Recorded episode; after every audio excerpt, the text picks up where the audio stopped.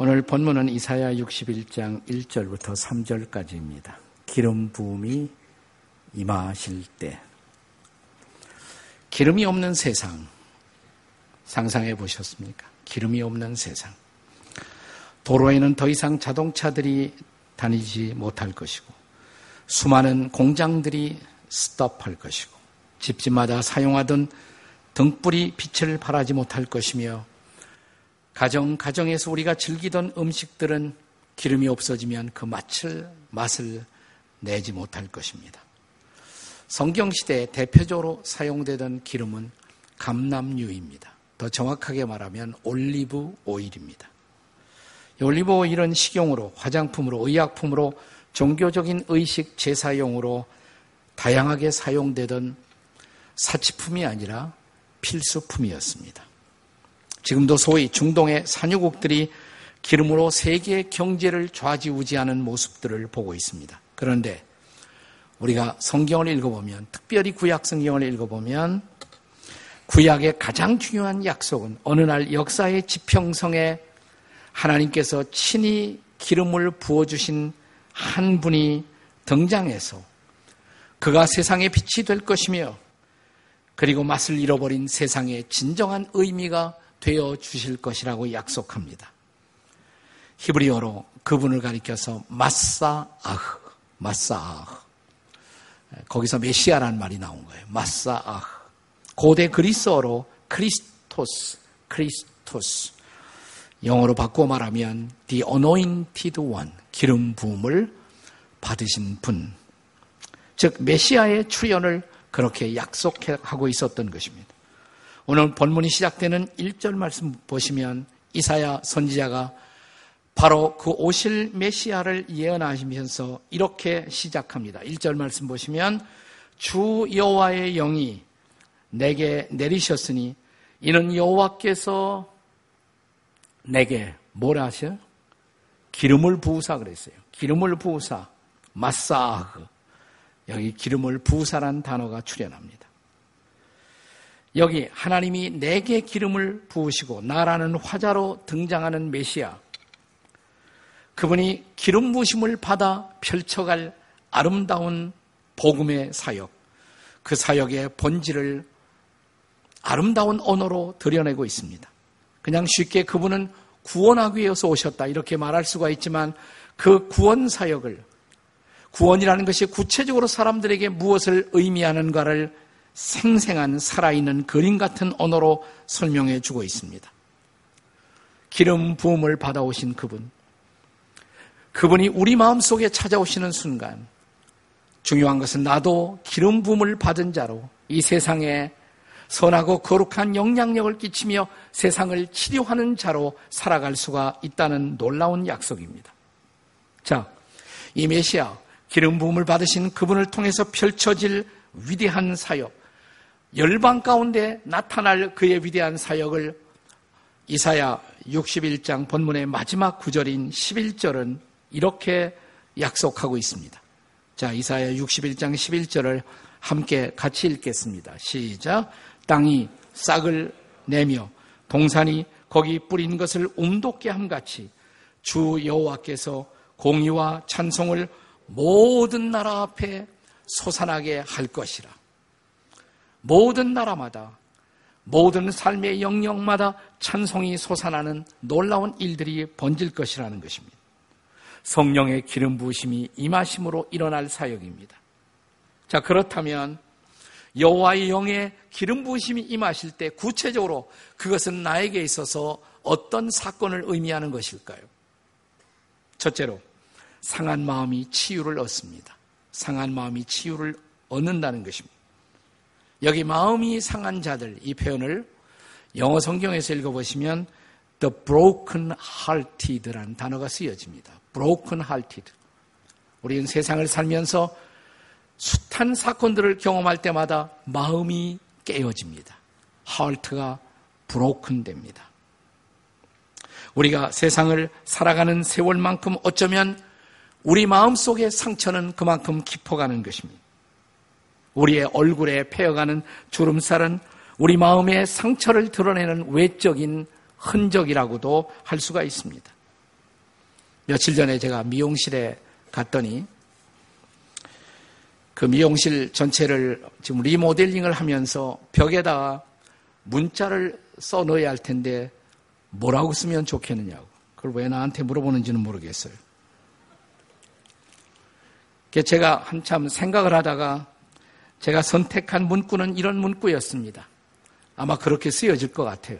요 다음에 그 미용실에 갔다가 그걸 보거든 제가 제시했다는 것을 기억하시기 바랍니다. 이렇게 했어요. 마음을 디자인하라. 마음을 디자인하라. Design your mind. 괜찮지 않아요? 네. 돈은 한 푼도 받지 못했습니다만은. 여기 와서 머리만 디자인할 뿐만 아니라 마음도 쉬고 마음도 새롭게 디자인하면 얼마나 좋을까라는 생각 때문이었습니다. 우리 얼굴의 주름살, 얼굴의 상처라는 것은 최근에 발달한 성형술로 얼마든지 카바가 가능할 것입니다. 요즘은 거의 할머니가 없어졌습니다. 할머니, 할아버지가. 옛날에는 소녀, 처녀, 아줌마, 할머니, 이렇게 진행이 되었습니다만은 요즘은 소녀, 처녀, 아줌마, 그 다음에 보톡스 아줌마. 얼굴에 주름살을 별로 볼 수가 없어요. 그건 수상한 겁니다. 주름살이 있어야 나의 주름살이 없는 사람은 수상한 거예요. 뭔가를 했을 가능성이 많습니다. 옆에 사람 쳐다보시면서 당신도 그렇습니까? 한번 물어보시죠, 한번. 예. 마음의 상처는 쉽게 치료되지 않습니다. 얼굴의 상처나 주름살은 발달되는 성형술로 카바가 가능할지 모르지만 문제는 우리 마음의 상처는 치료가 쉽지 않다는 것입니다. 그러나 복음이 있어요. 근유수가 있습니다. 성령의 기름이 부어지면 마음의 상처가 치유될 수 있다는 것입니다. 성경시대의 대표적인 기름은 올리브 오일이라고 말씀을 드렸습니다. 이 감남유, 더 정확하게 말하면 올리브유의 기름의 용도는 매우 다양했지만 그러나 가장 의학적으로 효용성 있게 이 기름은 쓰여졌다고 합니다. 아, 고대 이 중동 사람들은 거의 상비약처럼 이 올리브 기름을 갖고 다니다가 곤충에 쏘일 때 혹은 상처가 날 때 외상 치유용으로 이 올리브 오일을 쓰기도 했고 때로는 배가 아플 때 설사가 생길 때 내과용으로도 이 올리브 오일을 사용하곤 했다고 합니다. 팔레스타인의 목자들은 양을 몰고 가다가 양들을 공격하는 코파리 떼가 있어요. 코파리 떼. 이 코파리 떼라는 것은 코를 쑤시고 들어가요. 양들의 코를 쑤시고 들어갑니다. 그러면 양들이 뒤집어져서 떼글떼글 굴릅니다. 때로는 사람도 그렇게 공격할 수가 있어요. 자, 이 코파리 떼의 공격을 받아 양들이 아파서 떼굴떼굴 구르면 목자들은 상비약처럼 가지고 다니던 올리브 오일을 꺼내서 코에 부어 넣습니다. 그러면 곤충이 죽어요.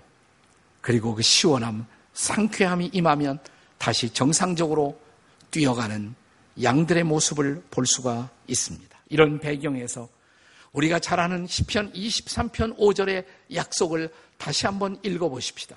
우리 함께 같이 읽겠습니다. 시작. 주께서 내 원수의 목전에서 내게 상을 차려주시고 기름을 내 머리에 부으셨으니 내 잔이 넘치나이다. 기름이 우리 머리에 부어지는 모습. 나라는 존재의 성령의 기름이 부어지는 그 놀라운 모습을 한번 연상해 보십시오. 옆에 있는 사람 머리를 쳐다보시면서 기름이 부어지기를 이렇게 한번 축복해 보세요.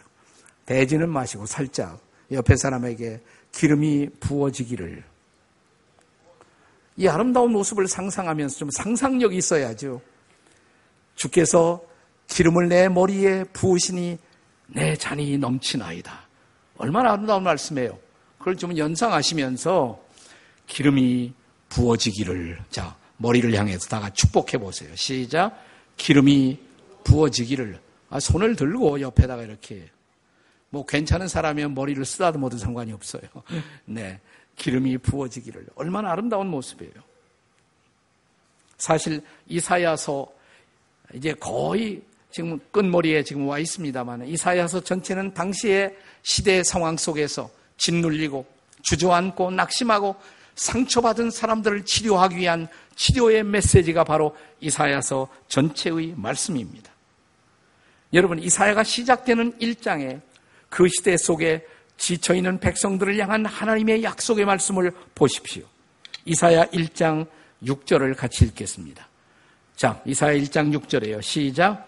발바닥에서 머리까지 성한 것이 없이 상한 것과 터진 것과 새로 맞은 흔적뿐이거늘 그것을 짜며 싸매며 기름으로 부드럽게 함을 받지 못하였도다.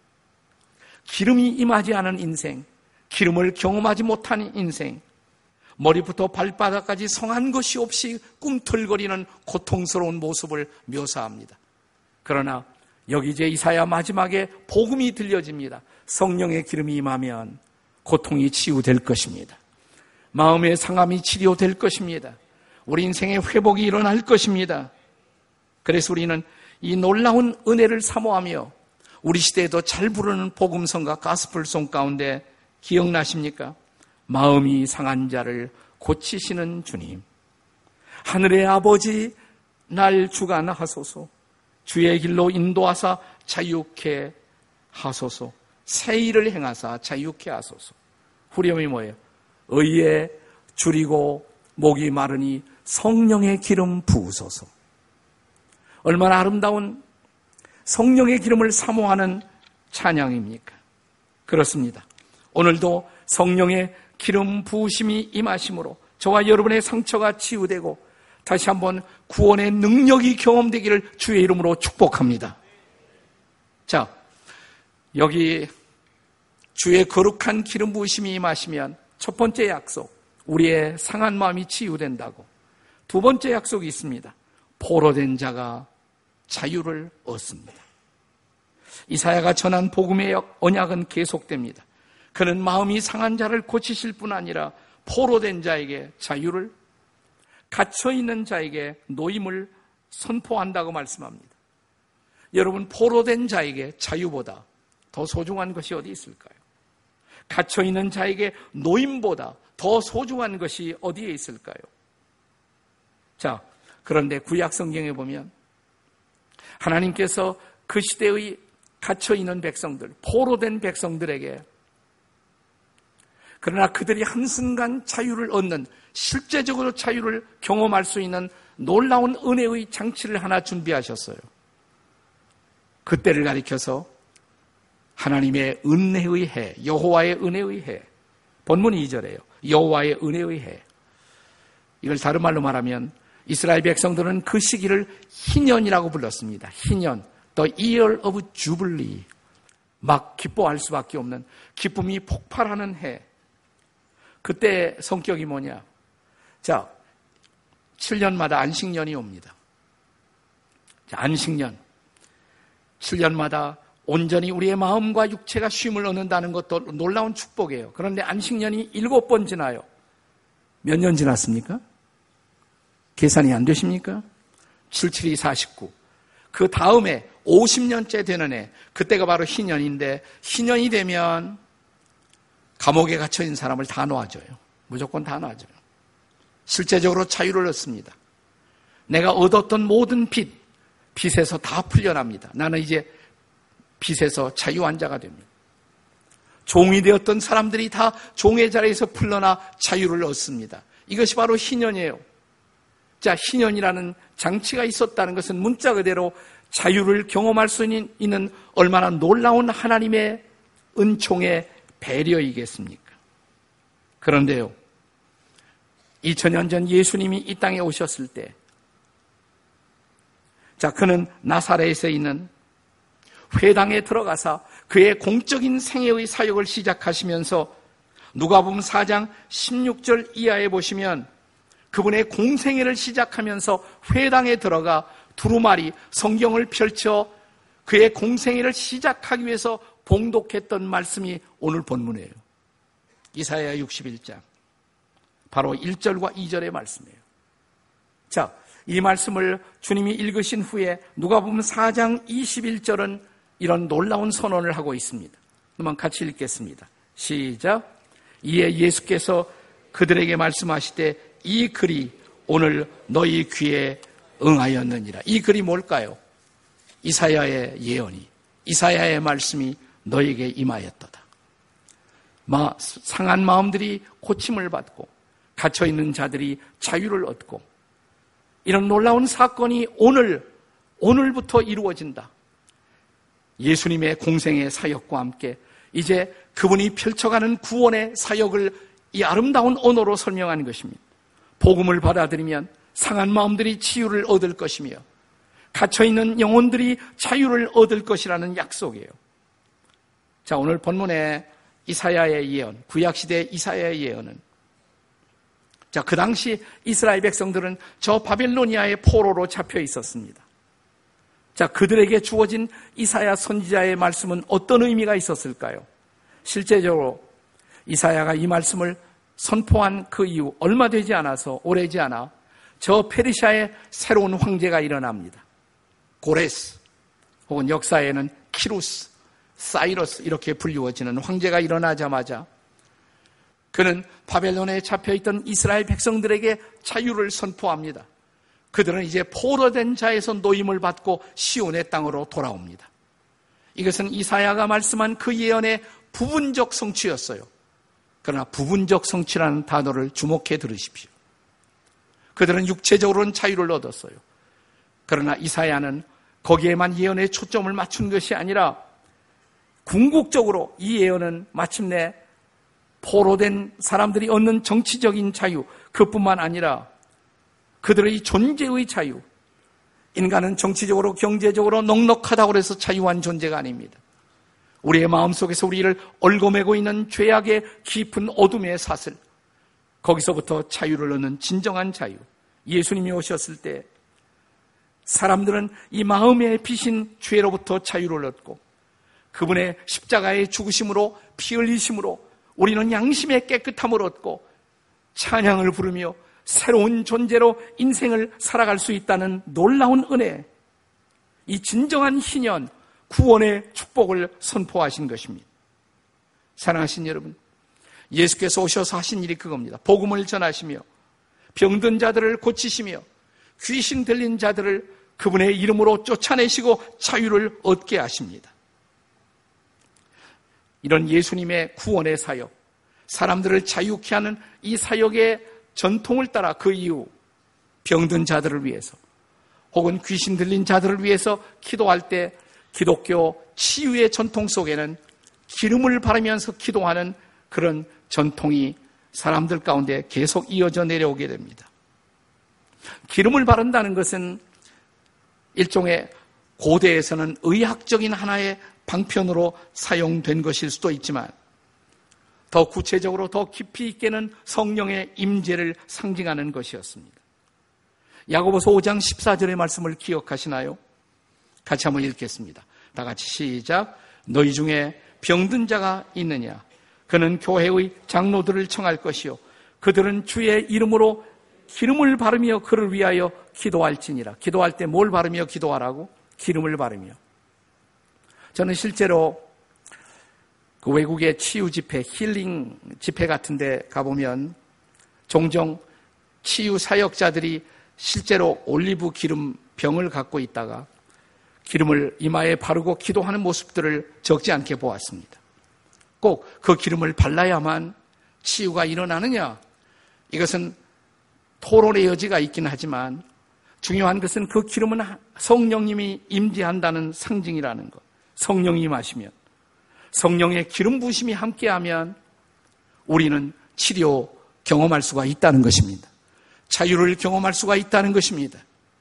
하나님의 은혜가 우리에게 임한다는 것입니다. 눌려있는 자들이 자유를 얻을 것이라는 약속입니다. 그렇습니다. 성령의 기름 부으심이 임하면 상한 마음이 치유될 것이며 한 걸음 더 나가서 자유가 존재의 자유가 그리고 갇힌 자들을 풀어주는 놀라운 자유의 역사가 우리에게 일어날 것이라고 성경은 약속합니다. 성령의 기름 부으심이 임하면 한 걸음 더 나가서 마지막으로 세 번째로 슬픈 자들이 기쁨을 얻습니다. 우리는 본문 2절의 말씀을 읽으면서 여호와의 은혜의 날과 함께 보복의 날이 함께 언급되고 있는 것을 볼 수가 있습니다. 은혜의 날은 예수께서 이 땅에 2000년 전 오심으로 하나님의 은혜가 시작된 것입니다. 근데 거기에 왜 보복의 날이 함께 언급될까요? 주님은 은혜를 주시고 있지만 은혜를 수용을 거절하는 사람들이 있습니다. 은혜를 대적하는 사람들이 있습니다. 그들에게는 어느 날 주님이 다시 오실 때 하나님의 보복과 심판 앞에 직면할 것입니다. 그러나 은혜를 수용하는 사람들, 그들에게는 지금 약속한 이런 놀라운 은혜가 주어질 것이라고 상처는 치유될 것이고 나는 갇힘에서 노임을 얻을 것이며 슬픔에서부터 새로운 기쁨이 임하는 놀라운 치유가 내 인생 가운데 임할 것이라는 약속입니다. 자, 여기 2절 마지막에 모든 슬픈 자들이 위로를 받을 것입니다. 3절은 그것은 세상의 단어로 설명할 수 없는 놀라운 기쁨, 놀라운 희락, 놀라운 찬송이라고 말합니다. 자, 3절. 같이 한번 읽어보겠습니다. 3절의 약속. 시작. 무릇 시온에서 슬퍼하는 자에게 화관을 주어 그 죄를 대신하며 기쁨의 기름으로 그 슬픔을 대신하며 찬송의 옷으로 그 근심을 대신하시고 그들이 의의 나무 곧 여호와께서 심으신 그 영광을 나타낼 자라 일컬음을 받게 하려 하심이라. 우리가 구원을 받는다. 이 단어를 막연하게 그렇게 생각하지 말고 오늘 본문은 우리가 잊고 있는 구원의 은혜를 구체적으로 풀어놓고 있는 것입니다. 구원이 임하면 슬펐던 내 영혼 속에 기쁨이 솟아오를 것입니다. 나는 슬픔의 잿더미에 앉는 대신에 기쁨의 꽃다발을 들 것입니다. 제 대신 화환을. 그게 바로 그 뜻이에요. 슬픔을 대신하는 기쁨이 임할 것이고 근심을 대신하는 찬송이 솟아날 것입니다. 한숨을 나오던 내 목소리에서 오히려 기쁨의 찬양이 주 앞에 드려질 것입니다. 이것이 바로 하나님의 구원을 경험하고 있는 성령의 기름 부으심을 경험하고 있는 영혼들의 모습입니다. 슬픔 많은 세상 어떻게 그렇게 기뻐하면서 살아갈 수가 있을까요? 물론 살다 보면 슬퍼하는 일들을 피해갈 수 없을 때가 있습니다. 그러나 성령께서는 우리가 슬퍼할 그때그때마다 다시 기름을 부어 우리를 치유해 주신다는 약속입니다. 우리의 가슴이 슬프고 아리고 아플 때 성령께서는 기름을 부어 주십니다.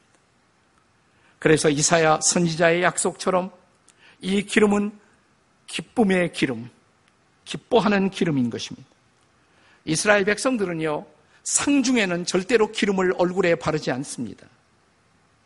기름을 바른다는 것은 이제 기뻐할 일이 생겼다는 것을 의미합니다. 맞습니다. 성령의 기름이 부어질 때 우리는 다시 기쁨의 사람으로 일어설 수 있다는 것입니다. 그때 바울 사도처럼 로마의 감옥 속에서도 자기 온몸이 수족이 결박당한 상태 속에서도 주 안에서 항상 기뻐하십시오. 다시 말씀드립니다. 기뻐하십시오. 라고 기쁨을 선포할 수 있는 사람이 될 수가 있다는 것입니다. 감옥이라는 상황은 변하지 않았을지 모르지만 이 감옥을 압도하는 놀라운 기쁨이 그의 인생을 새롭게 세워주고 있는 것입니다. 우리 시대에 그런 인생을 경험했던 한 사람을 여러분 앞에 소개해 드리고 싶어요. 미국 여인인데 그녀의 이름은 조이스라는 이름을 가진 여인입니다. 그녀는 집에서 자라나면서 18살이 되어 집을 떠날 때까지 줄곧 자기 친아버지에게 성폭행을 경험했던 여인이었습니다. 일주일에 한 번씩 자기가 기억하는 것만 생생하게 200회 이상의 성적 학대를, 폭행을 친아버지에게 받았습니다. 어머니가 조금 자리만 피하면 창고에서, 차 속에서, 식구들이 집을 비우는 날이면 어김없이 친부의, 친아버지의 성적 학대를 경험하며 살았습니다. 그녀는 금요일이 두려웠다고 말합니다. 금요일은 엄마가 시장 가는 날입니다. 그러면 그 아버지의 짐승 같은 폭행을 다시 견뎌내야만 했었습니다. 17살이 되었을 때 아버지는 이 딸에게 운전을 가르쳐 주겠다고 하며 내가 운전 배우면 아버지 곁을 떠날 수 있다는 희망 때문에 아버지를 따라 나섰습니다. 운전을 가르친다는 핑계로 이제는 식구들의 눈을 피해서 깊은 야산으로 숲속으로 공원으로 무덤으로 딸을 끌고 다니며 지속적으로 아버지는 폭행을 계속했습니다. 수없이 이 지옥을 벗어나고자 했지만 누구도 그녀의 도움이 되지 못했고 그녀는 깊은 외로움, 두려움, 사람을 기피하는 소외 속에 살아야만 했습니다. 내가 이 비밀을 말하는 그 순간 너도 나도 죽는다는 위협으로 이 소녀는 엄청난 수치감, 죄책감, 두려움의 노예로 살아왔습니다. 그녀가 할 수 있었던 유일한 기도, 단 한마디의 기도. 하나님, 당신이 살아계시다면 내 아버지를 죽여주십시오. 그런데 18살이 되었습니다. 집을 나왔습니다. 얼마나 해방이었을까요? 집 나온 여인에게 어느 날 누군가가 교회로 초청했고 복음을 들었습니다. 그리고 그녀에게 성령의 기름이 부어졌습니다. 그녀의 상처는 치유되기 시작했고, 그녀는 결혼을 했고, 그리고 어느 날 자기 부친을 용서하는 선언을 합니다. 그리고 그녀는 하나님의 기름 부으심을 받아 복음을 전하는 세계적인 여성 사역자로 우뚝 서기 시작합니다. 아마도 지금 현존하는 여성 사역자들 가운데 가장 많은 사람들에게 영향을 끼치고 있는 사역자가 바로 이 여인일 것입니다. 그녀의 이름은 조이스 마이어라는 여인입니다. 조이스 마이어. 여러분이 기독교 Christian bookstore에 가면 한 코너가 거의 이 여인이 쓴 책으로 채워져 있어요. 인터넷을 들어가면 생생한 그녀의 설교를 접할 수가 있습니다. 그녀는 인간의 상처는 치유될 수 없다고 말하는 사람들에게 늘 이렇게 외칩니다. 나를 보라고. 나를 보라고. 내가 바로 완벽한 회복의 증거라고.